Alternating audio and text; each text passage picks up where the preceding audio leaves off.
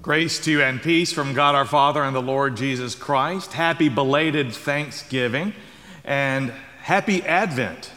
It's good to see you all this morning. I don't know about you, but when I walked into the sanctuary this morning and I saw the Christmas wreath, the poinsettias, the, the garland in the back, I thought to myself, how can this be? It's still July, isn't it? It's still it's still fall. I've, I've just lost all track of time. It seems like here we are, it's Advent, and yet it still feels like Groundhog Day after a sense. But here we are, and isn't it wonderful that, that we've had a, a, weekend to celebrate our, the gifts of God, our Thanksgivings together, and now we get to prepare ourselves, we get to prepare our hearts for Christmas through this season of Advent. And we're going to start that today, not just by giving us a little bit of context for the Christmas story, but we're going to get a lot of context for the Christmas story by going all the way back to the beginning of the Christmas story. Now, you may think that I'm talking about the early chapters of Matthew or maybe even the prophets, but no, we're going all the way back to Genesis chapter 3. So, if you would turn with me to Genesis chapter 3, the very beginning of the Christmas story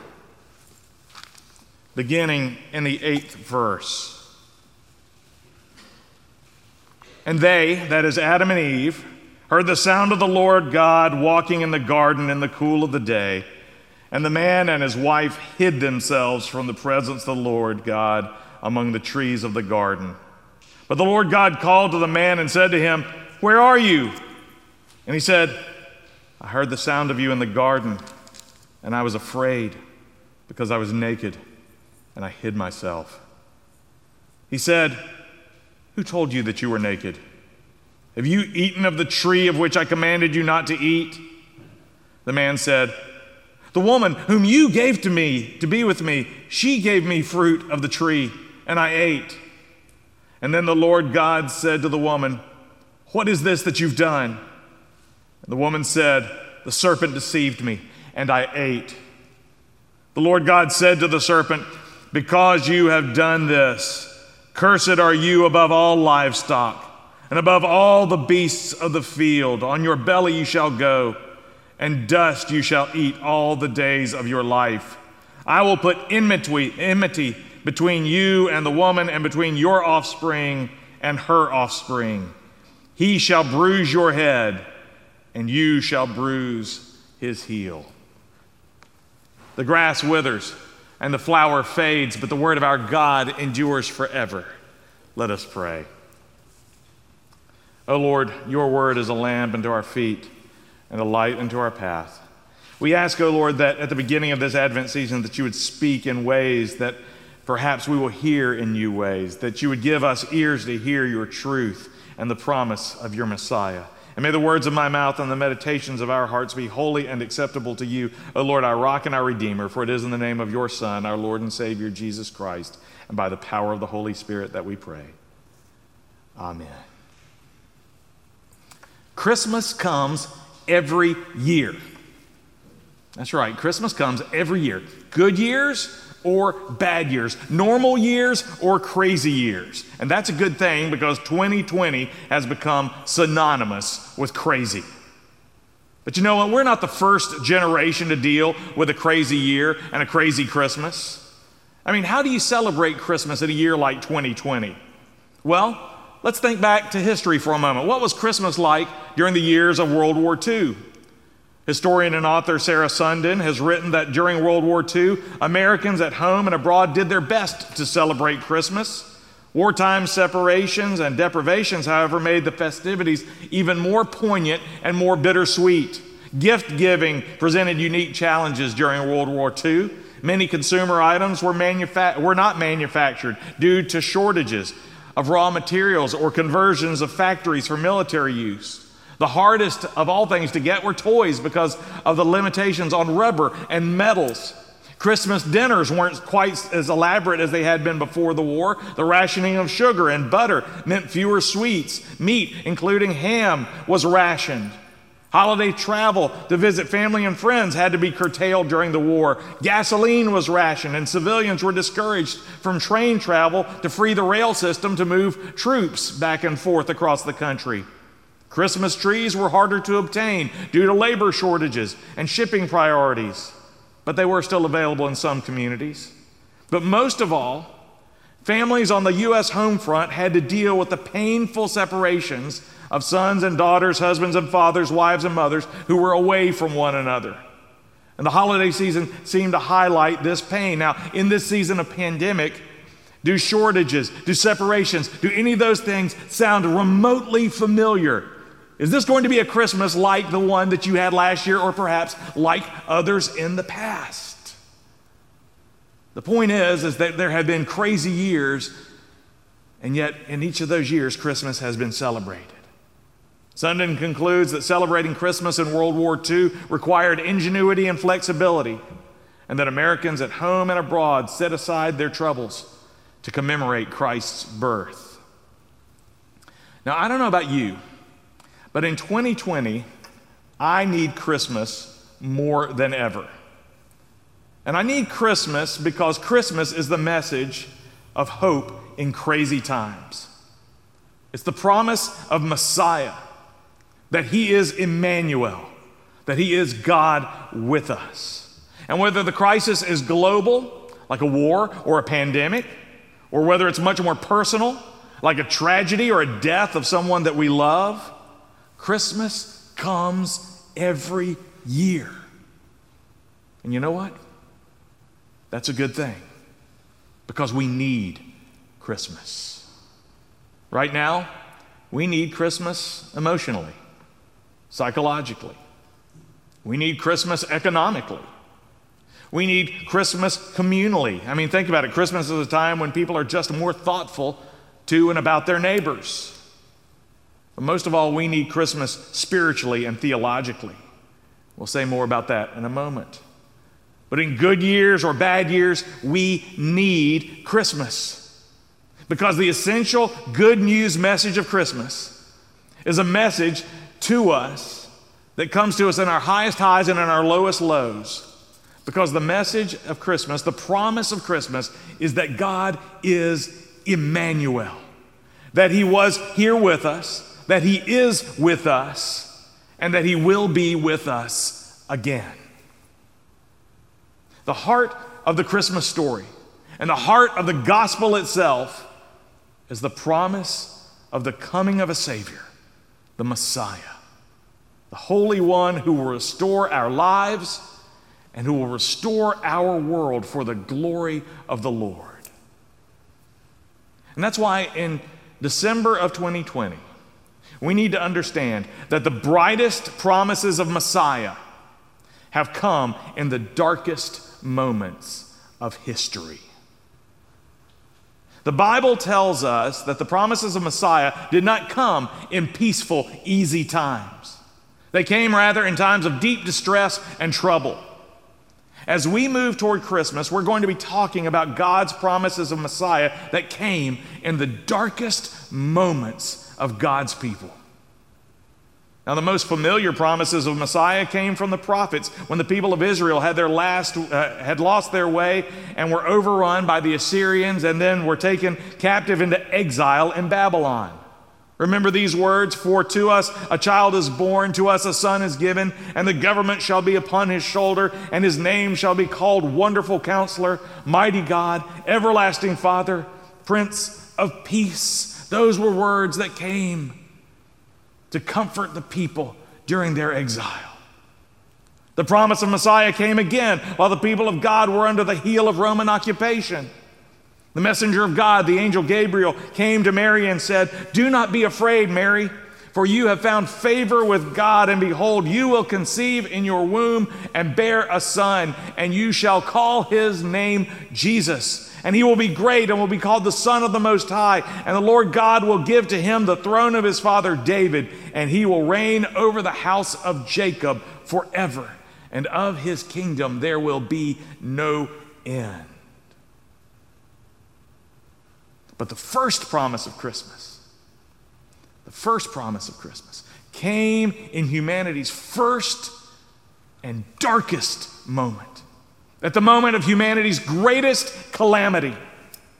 The first promise of Christmas is almost as old as creation itself.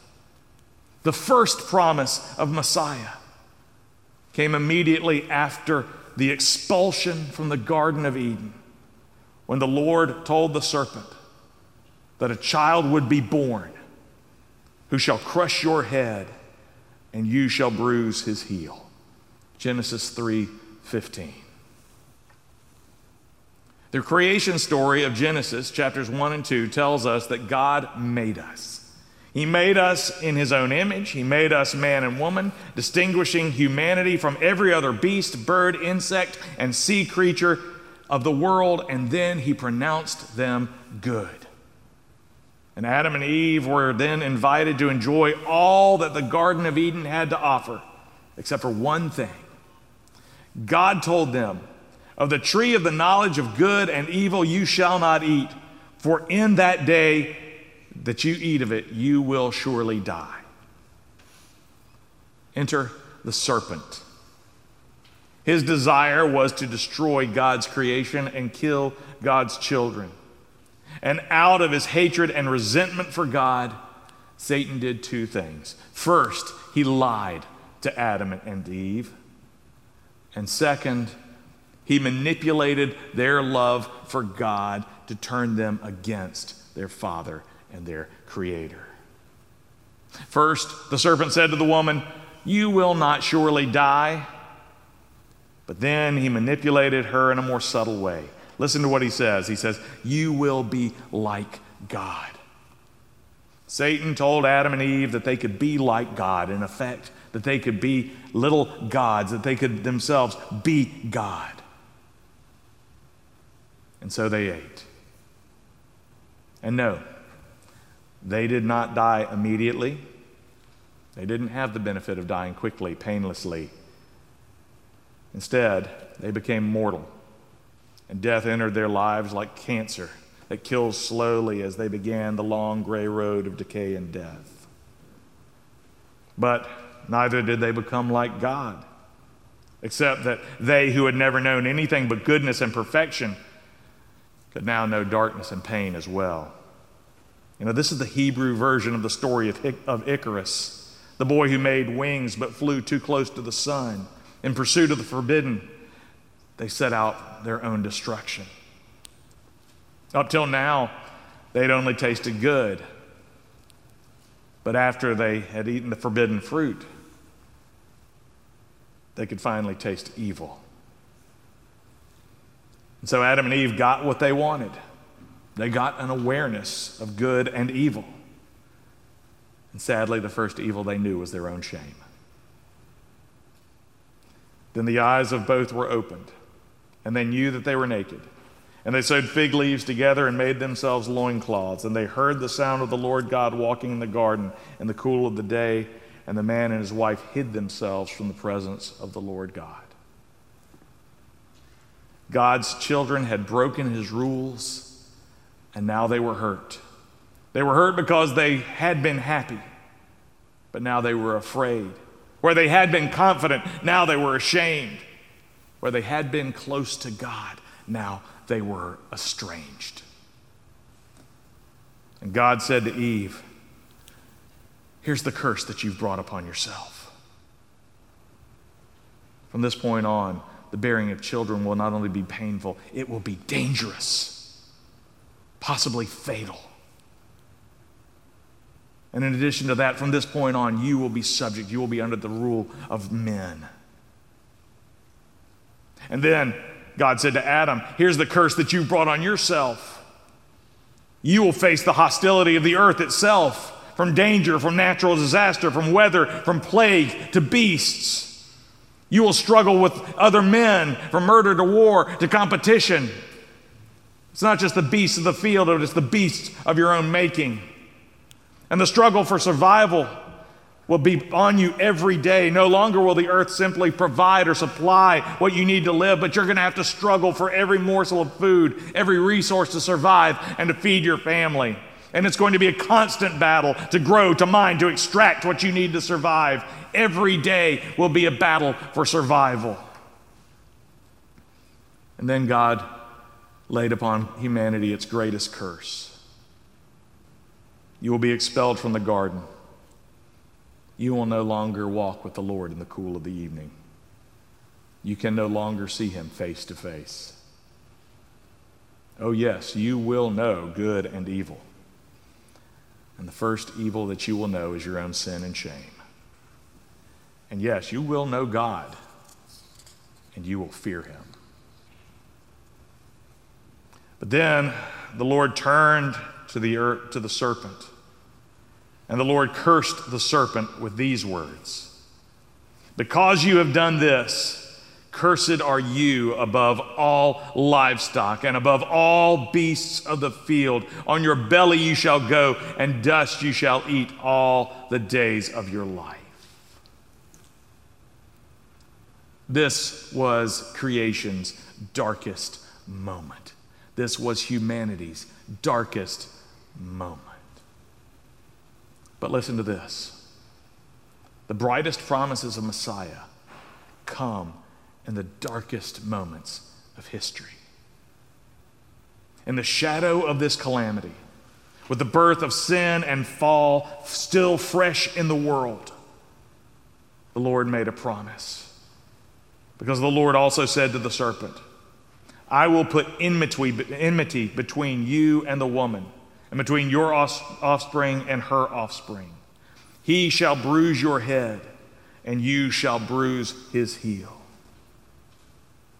The Lord told Satan not only that he was cursed, but that one day the child of the woman would avenge the primordial crime against humanity and God's creation order. That his relationship with his children would be restored, and one day a Savior would come. This is the first promise of Messiah.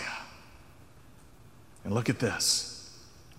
The promise of Christmas is not just that God will send a Savior, but that the Savior will be the child or a descendant of the woman. That the child will be her offspring.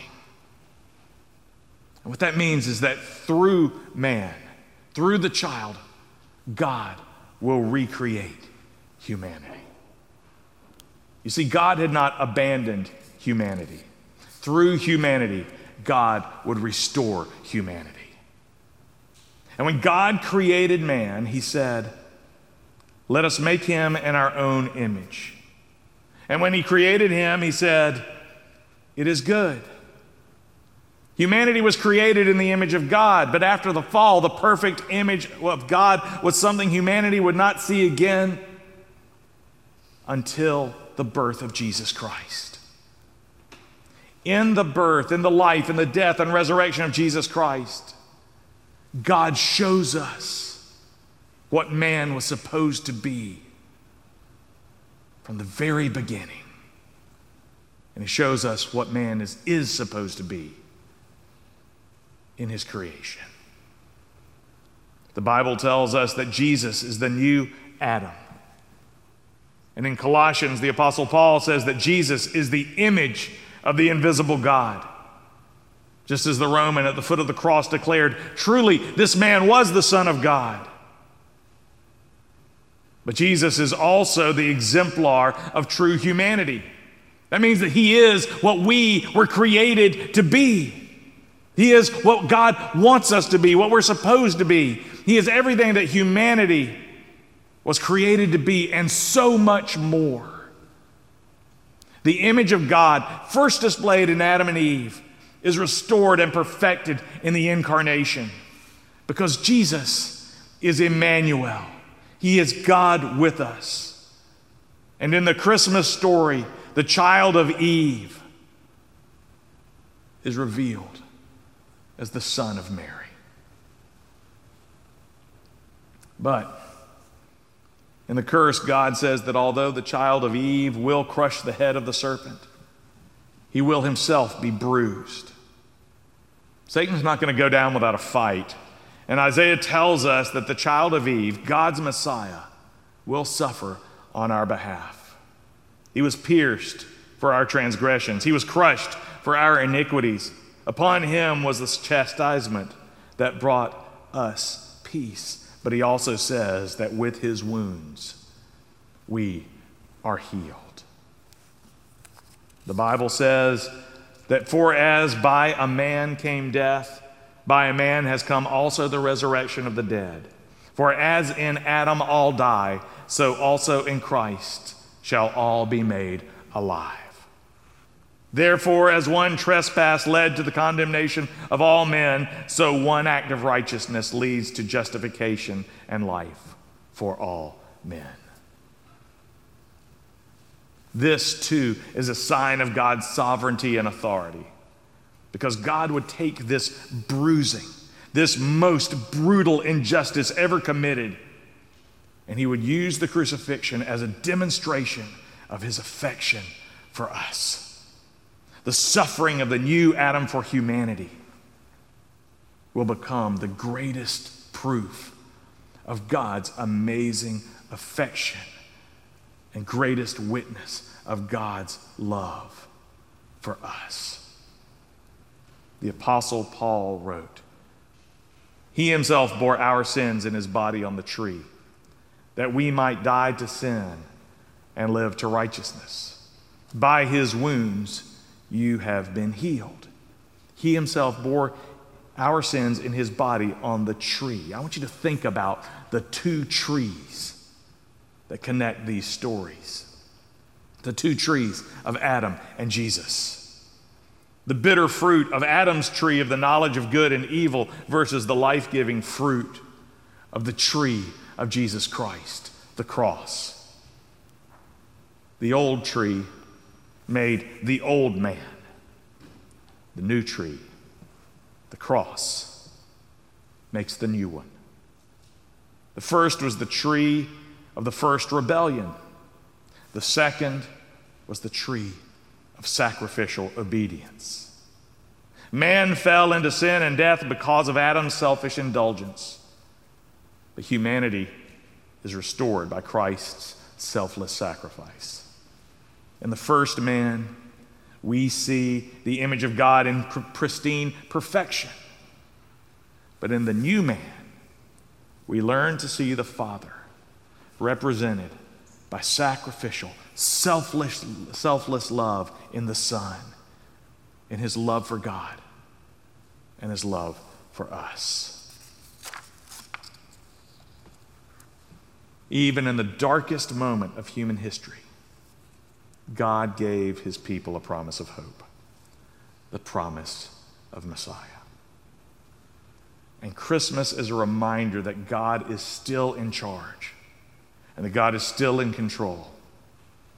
And so, in the next few weeks, as we approach Christmas, we will see how God promised Messiah in crazy times, in exile, in, ex- in occupation, in expulsion.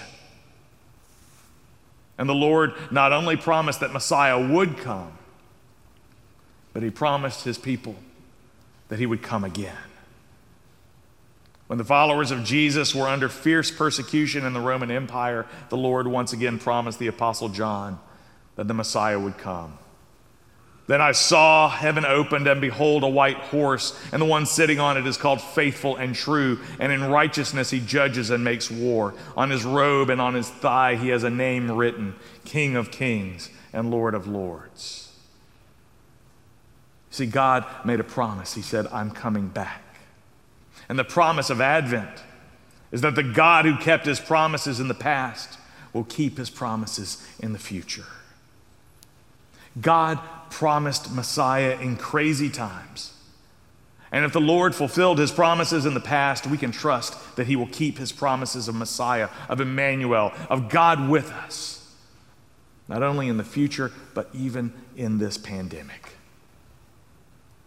We are in crazy times. And God has promised that Christ will come again at the moment that we need him most.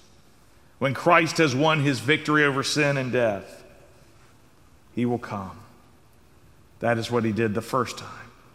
But the Bible tells us that while Christ has won his victory over sin and death, the Bible tells us also that he will come again to claim his bride, to claim the church, and to restore creation. And so God has given us his promise of Messiah to empower, to encourage, and to embolden us.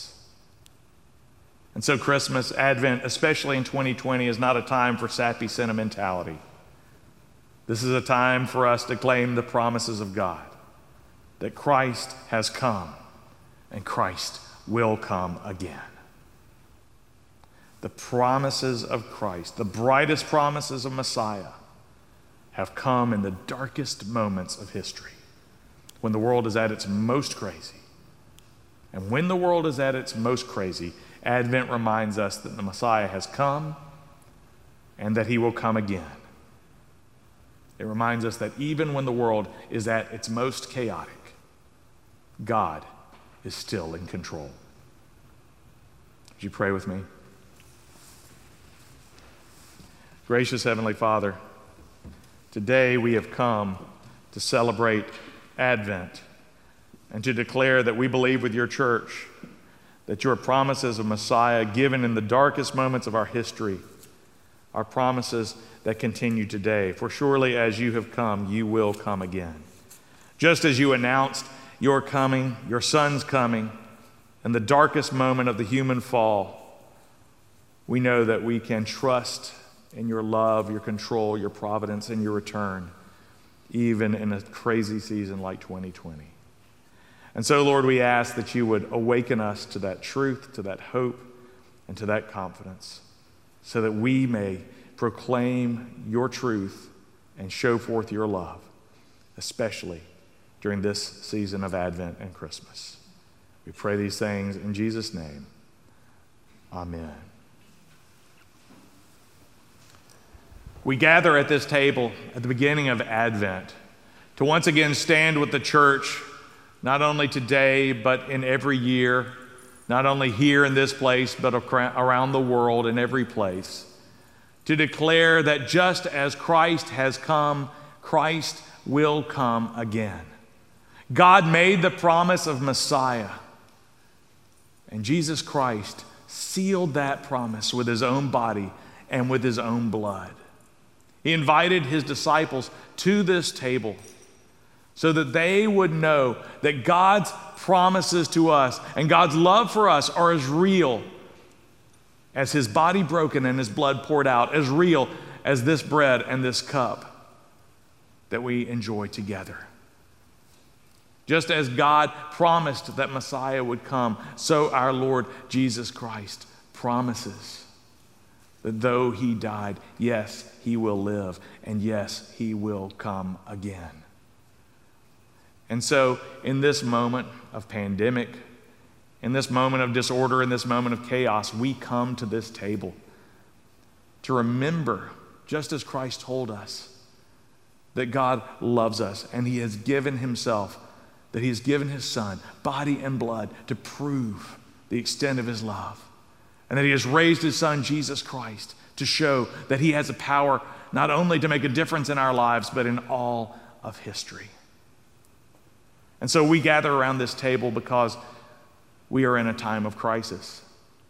Not simply as a people or as a country or as a world, but individually in crisis as well, through loss, through sickness, for whatever reason. And we need to be reminded that God's love for us is as real as the bread that we put in our mouth and the cup that we bring to our lips. We need to remember that His love for us was demonstrated in His own body and His own blood. And that's why he calls us to this table to remind us during this Advent season, during every dark moment of history, that our God is still in control. That he is God with us, Emmanuel, that he was with us, that he is with us, and that he will be with us again. And so we join as his church to declare the promise of God and to declare our faith in the one who makes that promise. And so this is the joyful feast of the people of God. Scripture tells us that they would come from east and west and north and south to sit at table in the kingdom.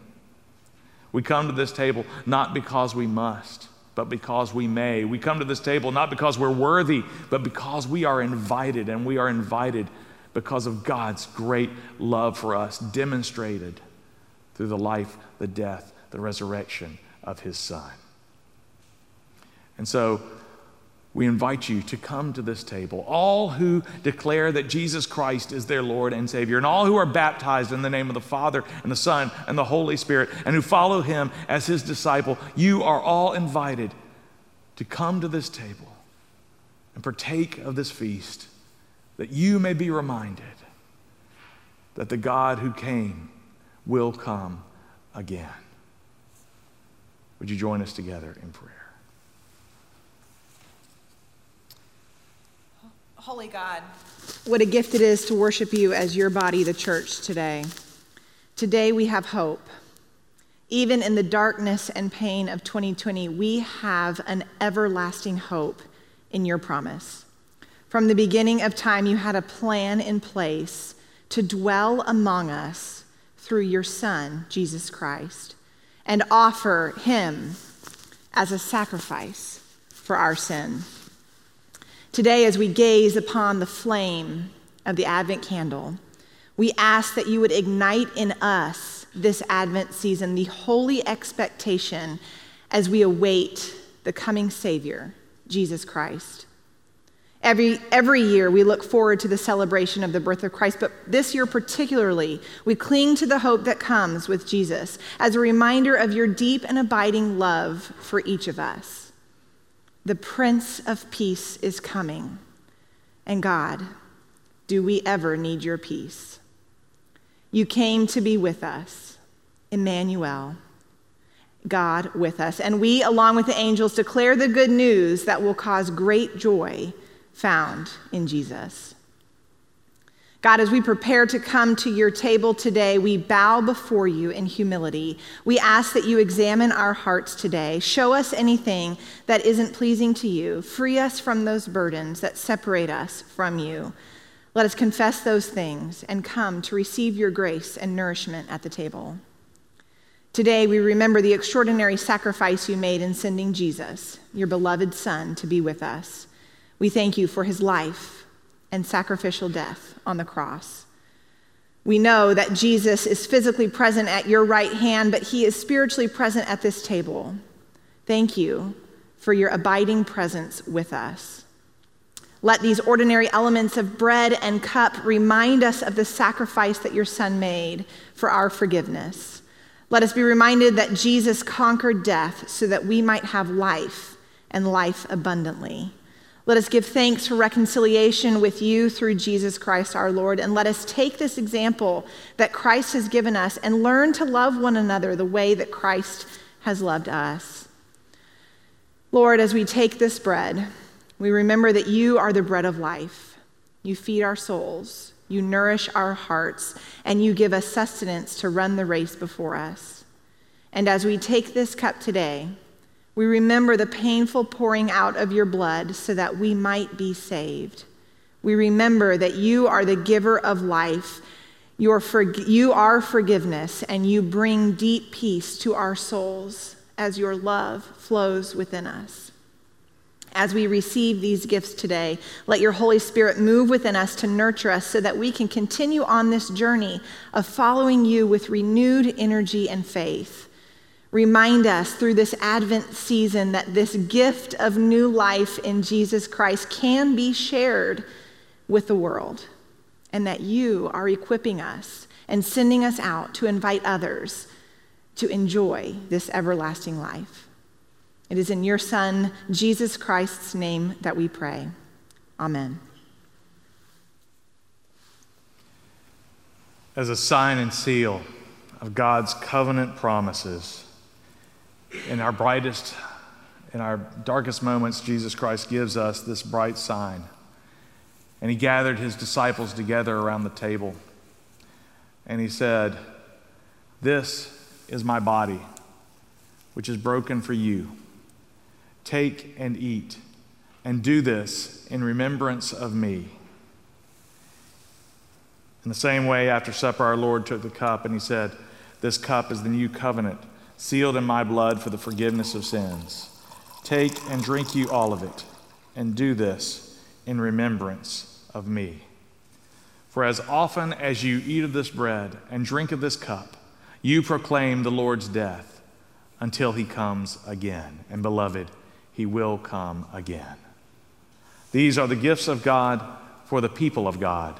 Come, for the table is prepared, and he is calling for you.